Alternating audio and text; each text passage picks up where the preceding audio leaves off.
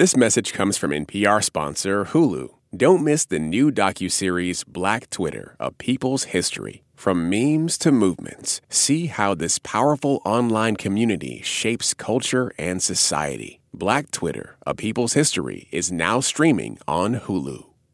Hey, y'all. This is Sam's Aunt Betty. This week on the show, Karen Grigsby Bates, correspondent for NPR's Code Switch team, and Eric Deggans, NPR TV critic. All right, let's start the show. Hey, y'all, from NPR, I'm Sam Sanders. It's been a minute. Happy weekend to all of you listening and to both of my guests. Eric Deggans, TV critic for NPR, and Karen Grigsby Bates, correspondent for NPR's Code Switch team, covering race, ethnicity, and culture. Thanks for being here. You're welcome. I can now say that I've made it because Aunt Betty said my She name. said your name, yeah. We're also joined by Katy Perry and her song, Dark Horse.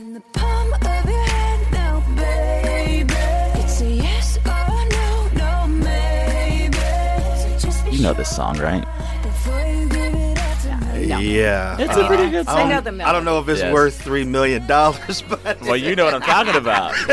I am playing Katy Perry in the song Dark Horse because this week she was ordered to pay out $2.78 million for copyright infringement. A jury has ruled that this song sounds too much like a 2009 Christian rap song called Joyful Noise. I love Karen's head bop right now. It's so skeptical. Your boy's been a Christian quite a few years. Victory in faith, but I failed in my fears. I don't know if this. I don't. I wouldn't think that that's the same song. It doesn't sound anything like the first song. A little bit of the dun, dun, dun, dun, dun, dun, dun. That's but similar. that's like standard rap, whatever. well, this is what Katy Perry's team said. They said that these Christian rappers are trying to own the basic building blocks of music, the alphabet of music that should be available to everyone. They were like, no, this is I, just I common think stuff. I think the case against blurred lines was a much clearer. Oh, yes. Um, oh, yeah, yeah. yes. This, Yeah. this, I, I'm not hearing this. Three million dollars could be worse for Katy Perry. I still like you, Katy. I still like that song, Dark Horse. That's pretty much a rounding error on her wardrobe budget. yeah.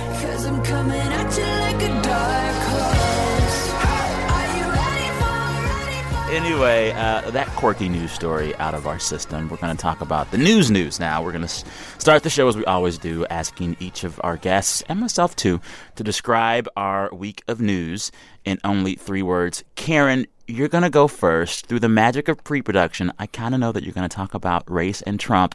And it's particularly salient right now because we're ending this week seeing one of the few black GOP members in Congress, Will Hurd from South Texas, say that he is not going to run for reelection. He just threw up his hands and said, I'm yeah. done with and, you people. And lots of folks are saying it's because of Trump and race. So, with that, what are your three words on Trump and race? uh, they are Charm City Clapback. Charm City being Baltimore. Charm City being Baltimore. Yes. And so uh, Trump, he's angry with the representative uh, from Baltimore, Elijah, Elijah Cummings, Cummings, who yeah. also heads the House Oversight Committee. Mm-hmm. And the Oversight Committee's been looking into several Trumpian things. A lot of Trump stuff. And so he basically tweeted Cummings should mind his own business, go look at Baltimore, which is horrible and rat infested, Yeah. and no human being would want to live there. Yeah. Uh, with the predictable result that a lot of Baltimoreans were very offended at that. yeah. Well, and it's It's like, we're human beings. We live here. yeah, What's wrong with you? he tweeted those things and he doubled down in comments after that. Yes. And it's just been really interesting to watch the way the city has responded because they didn't just let this wash off their back. Um, the Baltimore. As Baltimoreans are Yeah. want to do. They are Yeah. fiercely defensive Yeah. of their city. They're proud of it. Yeah. They do say it has some problems, but it didn't merit what the president did. And the editorial board of the Baltimore Sun, which is one of the oldest papers in the nation, Mm-hmm. Yeah. did an editorial that was just scathing. They said in better its to- response to Trump. They The basically sh- the called sh- him a rat. the short, the, its last line was better to have some vermin living in your neighborhood than be one. So then, my question coming out of Baltimore's clapback, Mm-hmm. coming out of Will Hurd's retirement, coming out of this lingering uh, insistence of Trump to talk about race in a really combative manner, what is the best response to it going forward for consumers of news, for voters, for politicians in either party? Like, this is going to keep happening, it seems. Well, I think with the Sun and with the Baltimore people, they sort of invoked the Popeye principle. You know, What I've is the had Popeye all I can stands and I can't stands no more, and so Yeah. they spoke back. Yeah. That's not going to happen every day. You can't Yeah. maintain that level of outrage every day. Yeah. It's tiring. But it is worth keeping an eye on it. I am most troubled about the way in which Trump makes our conversation on race really, really basic because you end up having these conversations for a week or two at a time Right. where the conversation on race is that was racist or that wasn't racist. And you're not actually having deep conversations on things like reparations or segregation or, or how you know money and Redlining. various systems Yeah. inform these things because like now all of the energy about our conversation on race is just don't say that that's really mean you know? I, I, I don't I don't agree. I Yeah? don't agree. Um, that's not those aren't the kind of conversations that I've been having, you know, particularly in social media. And, you know, the Kamala Harris moment against Biden inspired a lot of talk about busing. Same thing with Trump saying these things about Baltimore. There's been all of this discussion about why that stereotype exists, why it's not fair, uh, what Baltimore really is as a city. Uh, it's a jumping off point. And and sure, you know, on, in cable newsland, they're focused just on whether or not it's racist or not. But, you know, we're now talking about reparations during candidate debates. We're now that's not because of trump that's because of uh, I mean, left you know, Trump you know? Trump is putting race on the table in a Yes. in a way that has that That is i- inspiring a lot Yeah. of different discussions and and discussions that we kind of need to have as a country. And so it's it's unfortunate that it's happening the way it's happening, but it's needed to happen for a long time. So it's happening. yeah um i have three words They are talk about coal oh, fossil fuel. Well, Why? there's a really are we talking interesting coal, coal? Oh. story in the news this week. Uh, so, coal miners in Harlan County, Kentucky, Oh. they've been camped out in front of train tracks this week, blocking a train full of coal from moving. Uh, they are protesting their former employer, Blackjewel. It's one of the country's largest coal companies. They declared bankruptcy earlier this summer, but like before they totally shut down, the last checks they sent to workers bounced. Bounce. And so these workers were like out of luck. And it's actually part of this larger trend. Um, according to Axios, since 2017, at least eight major coal companies have declared bankruptcy. Right. And no one is talking about it. Yeah. You know, What it's that really about? sad that this is happening for people in Harlan County because Harlan was the site of a particularly contentious union fight with the coal owners in the 70s, and a Oh, famous really? documentary called Harlan County USA, USA, was done uh, in the 70s. It received all kinds of awards, but you could see the working conditions, the everything Yeah. else, and how people were just trying to hang on to say, we're not disposable. We're not cogs. Our family needs to earn a living, and you need to do well by us, do better by us than you have been.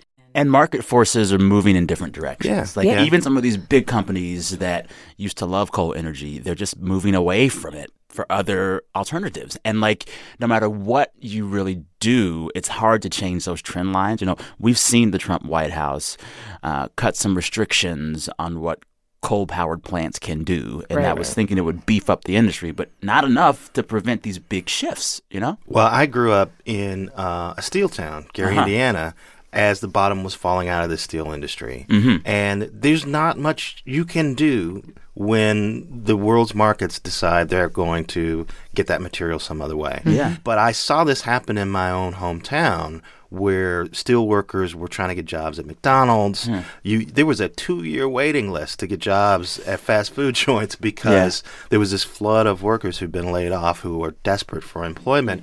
And at some point, Yeah. you know, that's what happens. Yeah. I just, it is really weird to me as someone who covered all of the last campaign cycle when it was coal, coal, coal, coal, coal, coal, coal, and now radio. Silence. I, I would be amazed if once we don't either get down to a very few contenders for the Democratic primary or once we're in the general, that this isn't an issue. I'd be amazed if it wasn't an issue. But right now, we're at a point where candidates are Democratic candidates are trying to get uh, Democratic voters to fall in love with them. They're just trying to get seen at this point. They're trying. They're, they're trying to pop enough so that they can make the next debate. And in fact, the debates were structured to play up the differences between the candidates. And I have a feeling that just about every Democratic candidate is going to agree that Donald Trump let down the miners. And that may be one reason why it didn't come up during the debates. Uh, well, in any case, hat tip to my friend and former NPR colleague, Howard Berkes. He uh, sent me a message online this week and said, Hey, you got to talk about this bananas coal story on your show this week. Eric, you have three words. I do. What are they? Streaming wars loom. So I'm in town for the TV Critics Press Tour. This mm-hmm. is this mega event that happens twice a year, where everybody who's anybody in the TV industry does a series of press conferences in front of journalists to show us what they've been up to for the next six months. Is months. that fun? Um, it can be fun. For the first also- 30 shows. It's also an endurance test. Yeah. Uh, believe me. But the big deal now is that there are so many streaming services that are going to be coming at folks over the next six months. or List so. them. Okay, so we've got Apple TV Plus. We don't mm-hmm. have a firm date on when that's going to happen. Okay. Uh, but Apple has spent something like $2 billion developing new content for it. Disney Plus mm-hmm. comes in November. Mm-hmm. Warner Media is creating a streaming site. What's on that? That will unite TNT, TBS, CNN. Uh, it's it's all the stuff that AT and T bought, HBO, Cinemax, So all these basically, things. what you're telling us is that even if we cut the cable, we're still going to be you're still gonna, hundred you, dollars of a course, month. you're still gonna be paying. So so HBO Max debuts sometime have in the HBO spring. Go Plus or whatever it is. You you That's can have more? that. You can retain that. But if you want all the extra stuff, you have you'll have to buy. This is too Max. much. Wait, wait. I'm not done yet. Wait, wait, wait. and so now Comcast and NBC is going to have a service that they have not named yet. Okay. That will start in April of 2020. Uh, that is where The Office will live. Oh, 'cause it's leaving Friends will live on HBO Max. It will go away from Netflix. Friends Uh, is going to Friends an is going HBO to streaming HBO platform. Max. I am confused. Uh, HBO Max will also have Doctor Who, new Okay. new new episodes of Doctor Who, courtesy of BBC America. So this time next year, we are. You think you're drowning in TV? You crazy. will be deluged with So it. then, what does that mean for someone who loves to watch streaming TV? Like, is a, is this new stuff going to be good? What I think we're going to have Uh-huh. is a whole lot of okay TV. I've talked about this before. That doesn't sound golden age. You don't at get all. pe- Yeah. people. People. Yeah. People come to me and they're "Oh, there's going to be a ton of crappy TV." No, not a ton of bad TV. Mm-hmm. It's going to be a ton of okay TV. I have a question that might be obvious and stupid, but what does that mean for the cable industry? Good question. Well, what it means, I think, is that they're going to have even more cord cutting, and they're going to have to figure out a way to uh, hype up the streaming options that they have. Because the the one thing that people don't realize is that with a uh, with a cable subscription, you often get access to streaming sites. Yeah, like, I have say, HBO AB's and I get HBO Go. you get Yeah. you get HBO Go, or you know, uh, if you have uh, cable, sometimes you have uh, free access to ABC's streaming site, or you have free access Yeah. to Lifetimes. Yeah. You know, and you and you have to pay otherwise. So uh, they'll have to hype that up more. Well, I will probably not be paying any more money for more streaming. I got my little two or three right now. That's gonna be it. It's will you buy more? expensive. It's expensive. I don't know. It depends on what's on offer and Mm-hmm. compared to what we have. You know, I live with somebody who doesn't like change. So I'm like, I'm not. now, Sam, I, I know you said what you said, but the minute somebody comes out with a TV show that you want to see, you're gonna pay for it. You know you are. Well, He's time gonna will start don't even paying play. for Don't it even play. individually, and then Yeah. realize he's spending so much money he might as The, well the, stream. the minute the Bachelor, the Bachelor and Bachelorette rerun if there was a, listen, if there was a like behind the scenes Bachelor Bachelorette TV show that I could that I'd have to pay streaming to watch, you bet your Yeah, bottom I'm dollar. All right. I would Oh, pay for they All right. Apple, you- you've heard what it Real takes to get Sam's Housewives dollar. and Queer Eye and some other All of that. I'll Count bet me in. you. Me in. Oh yeah, yeah. It is time for a break. Coming up, we're going to talk about the interest rate. This week, the Fed lowered it. Usually, the Fed drops the interest rate when the economy is in recession to boost the economy. This time, the Fed lowered the rate, even though the economy is booming. We'll tell you why and whether you should worry All right, you're listening to It's Been a Minute from NPR. We'll be right back. This message comes from NPR sponsor, Berkshire Hathaway Home Services. With a franchised network of highly trained agents and advanced marketing tools, Berkshire Hathaway Home Services network members aim to provide something more than just real estate. They think beyond the next transaction and build relationships based on your long term goals to ensure you'll get all the value that home brings, year after year, home after home. All that more they do, that's home services. Start your home search at berkshirehathawayhs.com. Support also comes from Netflix, presenting the highly anticipated third season of Dear White People. This season, the characters will follow their hearts and passions, shed layers of identity, and take on the issues that plague them in radical new ways. If last season was about uncovering the hidden truths that hold us back, this season is about shedding the beliefs that hold us back from revolution. Graded A by Entertainment Weekly, Volume 3 of the critically acclaimed series Dear White People is now streaming only on Netflix. I'm Shankar Vedantam.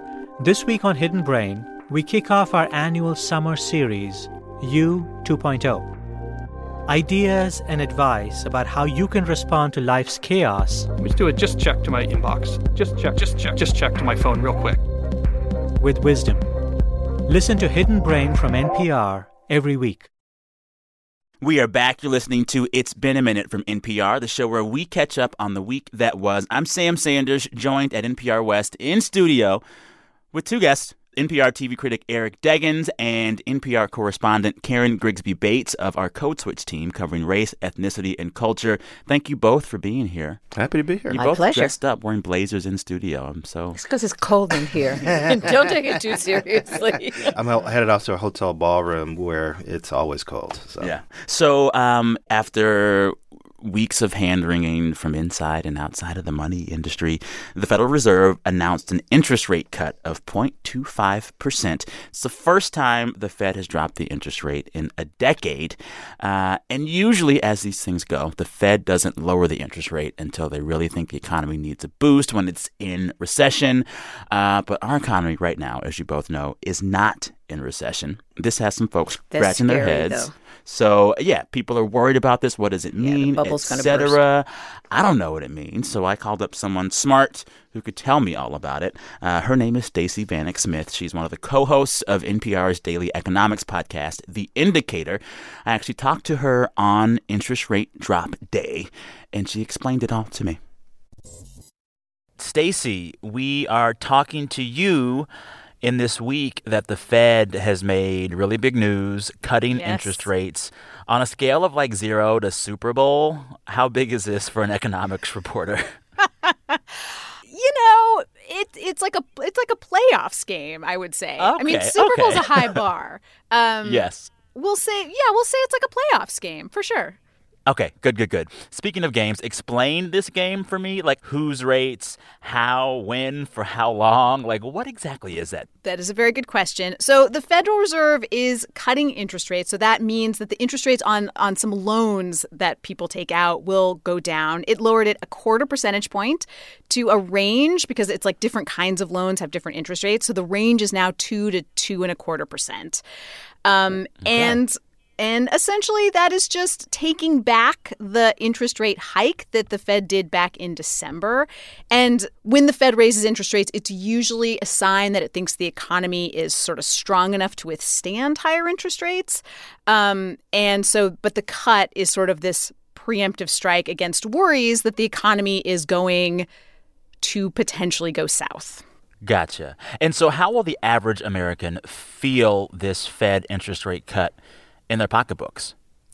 Well, loans uh, are likely to get a little cheaper. So if you're taking out a big Okay. loan, like a home loan or a student loan, it's likely the interest rate on that loan will be cheaper.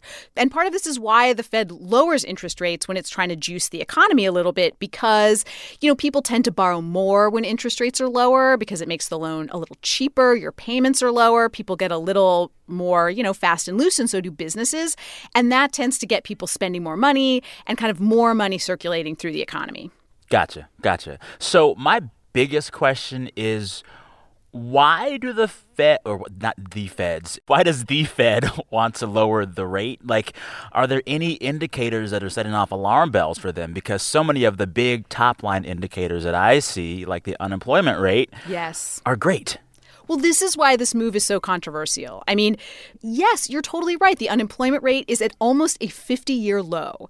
The stock Wow. market is really high. I mean, you know, this is like a good time in the economy. And yet, the Fed is taking action that one would expect it to take if things were not doing well. And the reason for this is it's a couple of things. One, that growth in other countries has been slowing down in Europe and China. And the other thing is, of course, the trade war. There's like everybody's waiting mm. for the fallout of these tariffs that we've put in place against China, and and that's part of the reason why people suspect that that the economy might go south. Gotcha. I've also read that the Fed might be worried about the rate of inflation. What's that about? So what happens is when the Fed lowers interest rates, it gets more money kind of circulating around the economy. Uh, people are spending more, people are borrowing more. There's just kind of more money around, and at a time like right now, when the unemployment rate is really, really low. So you've got businesses competing for workers because there aren't very many people who are unemployed and looking for jobs. So the way businesses Yeah. compete for workers in certain cases is to offer them higher salaries. Uh-huh. And so part of what happens there is sometimes businesses will raise the prices of the stuff they sell to make up for the higher salaries they're offering. And then mm-hmm. workers will demand higher salaries in order to pay for stuff that is getting more expensive. And voila, inflation. Inflation is just a fancy way of saying prices go up. And so Gotcha. there is a big worry that if the Fed sort of juices the economy too much, gets too much money pumping through, that like it ends up pushing prices up. And suddenly the value of our dollar starts to go down, things get more expensive, and that can be a really destructive thing. Economists are always really scared of inflation. Gotcha. So then the Fed has done this. They're trying to get ahead of a potential drop off in the economy. They're getting ready for whatever might happen. How should everyday Americans get ready for this? You know, I read this news about the interest rate dropping, and I said to myself, well, what should I be doing to get ready for dark days ahead? I don't know. You know, it's a really hard thing to prepare for. Um, you know, should you yank all of your money out of the market? Like, I think every investment advisor would say no. You just kind of leave it in and weather the storm. I mean, at the end of the day, you know, you have faith in the U.S. economy or you don't. It- you know, and it's sort of a long-term thing if you're investing money, right? Um, so I think You you, believe know, you me just, or you don't? Yeah, you know, so you just kind of leave your money in there. I mean, all, you know, most of my money in the stock market's in the form of a, you know, retirement fund, a 403b. And I mean, I'm not going to move it around or anything, I don't think. Um, you know, some Yeah. people are buying gold or investing in cryptocurrencies, of course, getting very hot is like sort of a safe place outside of the economy.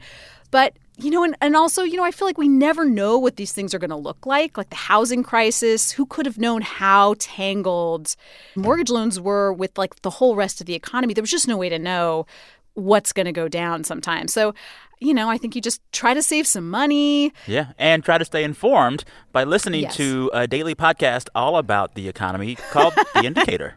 You highly recommend. That's a very Highly good course of recommend it. action. Very solid course of action. Stacey Vanek Smith, co-host of NPR's The Indicator from Planet Money. Thank you so much, Stacey. Oh, you're so welcome. Happy Fed interest rate day. Yes, happy Fed interest rate day. I wonder how would you celebrate that day? Take out a loan. I'm going to go get a mortgage for a home Go today. take out a loan, Sam. It's happening. All right, it's time for a break. When we come back, no more economy talk. We're going to have a lot of fun playing my favorite game, Who Said That? yes. You're listening to It's Been a Minute from NPR. We will be right back. Thank you. Support for this NPR podcast and the following message come from BetterHelp. BetterHelp offers licensed professional counselors who specialize in issues such as depression, stress, anxiety, and more. Connect with your professional counselor in a safe and private online environment at your convenience. Get help at your own time and your own pace. Schedule secure video or phone sessions plus chat and text with your therapist. Visit betterhelp.com slash minute to learn more. Support for NPR and the following message come from Saatva. Saatva luxury mattresses are every bit as elegant as the most expensive brands, but because they're sold online, they're about half the price. Visit SAATVA.com slash NPR and save an additional $200. Do you ever wish you could get your stories in three hours rather than three minutes? Or maybe you're sick of doom scrolling, getting your news in bits and pieces. That is where Embedded comes in. We bring you documentary series that will change the way you think about things. Find us wherever you get your podcasts. To restore your faith in humanity, get the StoryCorps podcast from NPR. Uninterrupted conversations between real people about the things that matter most. This season, we're hearing from LGBTQ voices and what life was like before Stonewall, from lesser known victories to conversations across generations. Listen to all 12 episodes now. We're back. You're listening to It's Been a Minute from NPR, the show where we catch up on the week that was. I'm Sam Sanders here this week with two guests Karen Grigsby Bates, NPR correspondent covering race, ethnicity, and culture for our Code Switch team, and Eric Deggans, resident NPR TV critic. First full time NPR TV critic, Yes. right? Yep. Look at Mhm. you. So, Thank fun you. fact about charm, Eric Eric. Deggans. A lot of your homework for your job is just watching a bunch of TV. And I saw you in action at, at one point this week. And when you're watching the TV things on your computer screen, you have this really awesome chair lean back. it's hard to describe. Eric is just my gangster low lean. ride. That's right. He's That's also amazing. intently focused on Oh, the yeah. screen. Laser So, focused. you know, if there's a ah. fire or something, we're going to have to like grab you because you're just like focused on whatever it is you're looking at. Yeah. I will say none of the uh, questions this week are, well, I can't. Actually, one of them is about TV. Oh, I'll, that's good. I'll say that. So what, what's the name of this game again? Who said that? Who said that? Who said that? Who said that? What is you singing? Who said that? What is that song you were singing? minute, I re- I repurposed the uh, the SNL. Uh, Oh, what's up with what's that? up with that? What's up with that? What's up with that? Oh, So who I said like that that. So the game is very simple. I share some quotes from the week. You have to tell me who said that or the story that I'm talking about. Just get close. Uh, three quotes. Winner gets nothing but bragging rights. All right, ready for the first quote? Yes. Here it is. Quote Each person who takes the money option will wind up only getting a small amount of money, Oh, nowhere near the 125 they could have gotten. It's about the Equifax breach. Yes, yes. This is I'm the really most annoyed because I'm not going to get Oh, any yeah. money. This is the most hilarious story. Oh, my so you, it, back in 2017, uh, the credit monitoring service Equifax had a big data breach that um, potentially touched millions of people, like over 100 million people. And as a deal with the FTC, to resolve this, um, Equifax said, We're going to pay out $125 to anyone who was a victim of this data breach. Go to this website, give us the last six of your social, and we'll tell you if you were affected. If you were affected, you can get a $125 check or monitoring of your credit for 10 years. Turns out, in the first few days of this deal existing, so many people went to that website and signed up for that check. Uh, the FTC and Equifax had to say later on, actually, too many of y'all are asking for money. we cannot guarantee you that 125. I hope that doesn't happen to Social Security. Karen, you're really bringing it down this week. I just I think about that all the time. But turns out now, if everyone that was damaged by this data breach tries to file for that money, they would each get like maybe 31 cents a person. Oh, they didn't think about, Equifax didn't think about this. I, I think we know now, like, why this breach happened in the first place. All right, ready for the next quote? Quote I was a little dishonest about something. Since it's out there, and I did say there was something that Peter and I did twice, it was actually four times. the Bachelorette. Yes. That was Hannah B. Hannah Brown. Uh, she was the Bachelorette. This week saw the two night finale. And one of the big storylines of the entire season was whether or not Hannah B. should be shamed for having sex or not with some of these contestants. She sent one guy home. Just because he asked her if she was getting busy, and she sent him home. Well- Hannah B was like, "No, none of your business." I don't watch this show, but I I, do. heard oh, about Oh, this. good on ya. And life is too short. I'm old. I'm gonna, you know, stack up my hours for something I care about. Hey, Sam. Everything on this show is nonsense. We have to have a real disclaimer Eric- from the TV critic Stop bursting my bubble, at the Eric. table. This is It's all all a charade, I know, but it's good TV. You people good are TV. such It's downers. I know. Anyway, you both are tied. This is the last question, the last quote for all the marbles. Ready? Finger poised on a buzzer.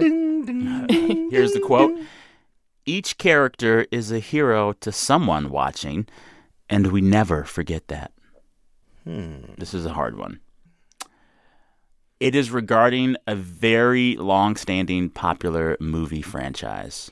Oh, the Marvel superhero, the Dell superhero. Fast and Furious. Hobbs and Shaw. Fast and Furious. Fast, and Furious. Oh, that's actually part I of gave Fast you a really good hint. So, okay, Huh. this week, uh, friend of the show, Erich Schwartzel, who covers the film industry for the Wall Street Journal, he had a piece out all about how behind the scenes action heroes like Vin Diesel and Jason Statham and. Dwayne the Rock Johnson, they negotiate their fight scenes. Yeah. And they choreograph them in a way uh, That in they which don't their get hurt. characters aren't beat up too much. Yes. They, don't, take want their people too many punches. They yeah, yeah. they don't want to look as if they're not strong. Yeah. So The Rock, before every fight scene he's taping, he's negotiating how many hits his character gets and whether or not his character wins. He's the star of the movie. Of Yeah. course he's gonna But like, what's crazy is this story spooked the studios so much. That quote that I read you, it was from a Universal Studios spokesperson to the Wall Street Journal. Wow. Basically saying, yeah, this happens, but it's Everybody's fine. a hero. Everybody's, Everybody's a hero. I'm not going to have anybody on my show trash talking me too much. By the way, you could you could wear a better shirt. You really could. It says NPR. not trash talk. Now I'm gone. I can, I can take away your win, Eric. On that note, family, uh, we're gonna have to roll out of here. That concludes Who Said That. Eric, you're the winner. Who Uh, said that? Who said Keep that in. Now it's time to end the show as we always do every Friday. We ask our listeners to share with us the best things that have happened to them all week. We encourage folks to brag. They always do. Anjali, hit the tape. Hi, Sam and everyone. Um, this is Anna in Philadelphia. And uh, the best part of my week has been sitting here in my kitchen eating this glorious tomato sandwich um, made with a tomato from my garden. It's finally tomato season here in this area, and the tomatoes are just so, so good. And um, it's the best part of my week so far. So thanks, guys, for everything. You're the best. Hi, Sam. This is DeLorean from Aberdeen, North Carolina. And the best part of my week was having my retirement after 20 years of service in the United States Air Force. I can't wait to see my next adventure. The best thing that happened to me this week was playing a song I wrote at my very first open mic. The best part of my week was crossing the finish line at a 5K in San Francisco this past weekend. The best thing that happened to me this week was dropping my son off to orchestra camp and then picking him up and realizing he has found his people. Hi, Sam. This is Fred. The best part of my week is that I just returned to Helena, Montana after riding my bike with the registered annual Great Bike Ride across Iowa. Considering two years ago I was on the verge of obesity and starting to become crippled by rheumatoid arthritis, my bicycle has changed my life. Hi, Sam. This is Amanda calling from Grand Junction, Colorado. The best thing that happened to me this week started out with one of the worst things that's happened to me in a while. I was driving back to the University of Idaho, where I go to grad school, when my car broke down in the middle of the night, in the middle of nowhere. And through the kindness of strangers, I was rescued and returned to Tremonton, Utah. I had a nice place to sleep, and my boyfriend came and rescued me the next day, and we're probably gonna get a new car the Taurus can't make it anymore. Just a shout out to the folks of Northern Utah that were so kind to me and my fantastic partner. Thanks, Sam. Keep doing what you do. Hope you're having a great week. Bye. Well, that was sweet. Yeah. Thanks again to those listeners Anna, DeLorean, great name, Paige, Caroline, Paula, Fred, and Amanda. Uh, thanks to all of you who share your best things with us every week. We listen to all of them, even if we can't play all of them. Keep them coming. They're so inspiring. Also, send dog photos. Uh, cue up Dark Horse. We're playing Dark Horse because this week a jury determined that this song sounds too much like a Christian rap song, and Katy Perry has to pay some Christian rapper Flame about $3 million. Sorry, Katy. She'd have been better having him as her opening act. I think. that would have been cheaper. Yes. Thanks again to my guest, who would never plagiarize a song, Eric Deggans, NPR TV critic, and Karen Grigsby Bates, NPR correspondent, on our Code Switch team covering race, ethnicity, and culture. So glad y'all both were here. This week, the show was produced by Brent Baughman and Anjali Sastry. Our fearless editors are Jordana Hochman and Alex McCall. Our director of programming is Steve Nelson. Our big boss is NPR's senior VP of programming, Anya Grundman. Till next time, thanks for listening. I'm Sam Sanders. Talk soon. Cause I'm coming at you like a dark horse. It's a good song. If you say so. I like it.